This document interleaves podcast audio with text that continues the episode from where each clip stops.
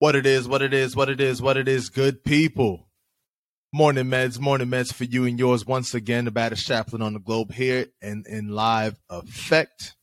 Yo, so today I want to look at the Gospel of Luke, chapter 7, verses 47 through 50. And the scripture reads, Therefore I say to you, her sins, which are many, are forgiven, for she loved much. But to whom little is forgiven, the same loves little. Then he said to her, Your sins are forgiven.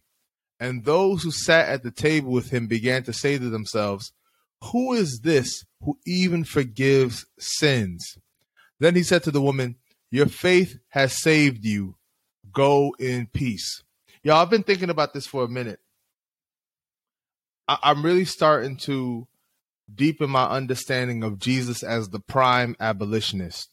And what I mean by Jesus being the prime abolitionist, meaning that Jesus is the example of what it means to set captives free, right?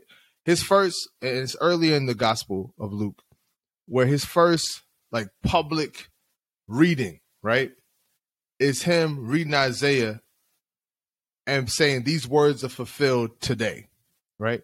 So what does it mean? That the gospel is good news for the poor that Jesus came to set the captives free.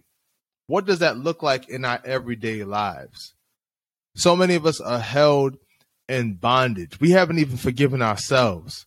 Not even talking about the unforgiveness we have for other people. We haven't even forgiven ourselves. But what does it mean for us to understand Jesus as the one who set us free indeed?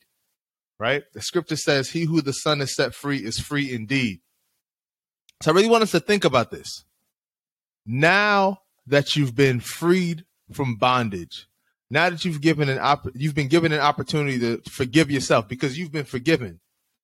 How are you going to walk in forgiveness? Right? Jesus says to this woman in the scripture, Your faith has saved you. Go in peace. What does it mean to accept that shalom? How do you live that shalom out? How do you live peaceably with people? Right? Spreading love, spreading kindness, being merciful, being gracious. That's really the calling that we have in our lives. So I want us to think about that today. How are we going to walk in forgiveness today? Much love as always. You can hit me on uh, all platforms TikTok, Twitter, Facebook, Instagram, at Baddest Chaplain on all platforms. Much love, y'all. Peace.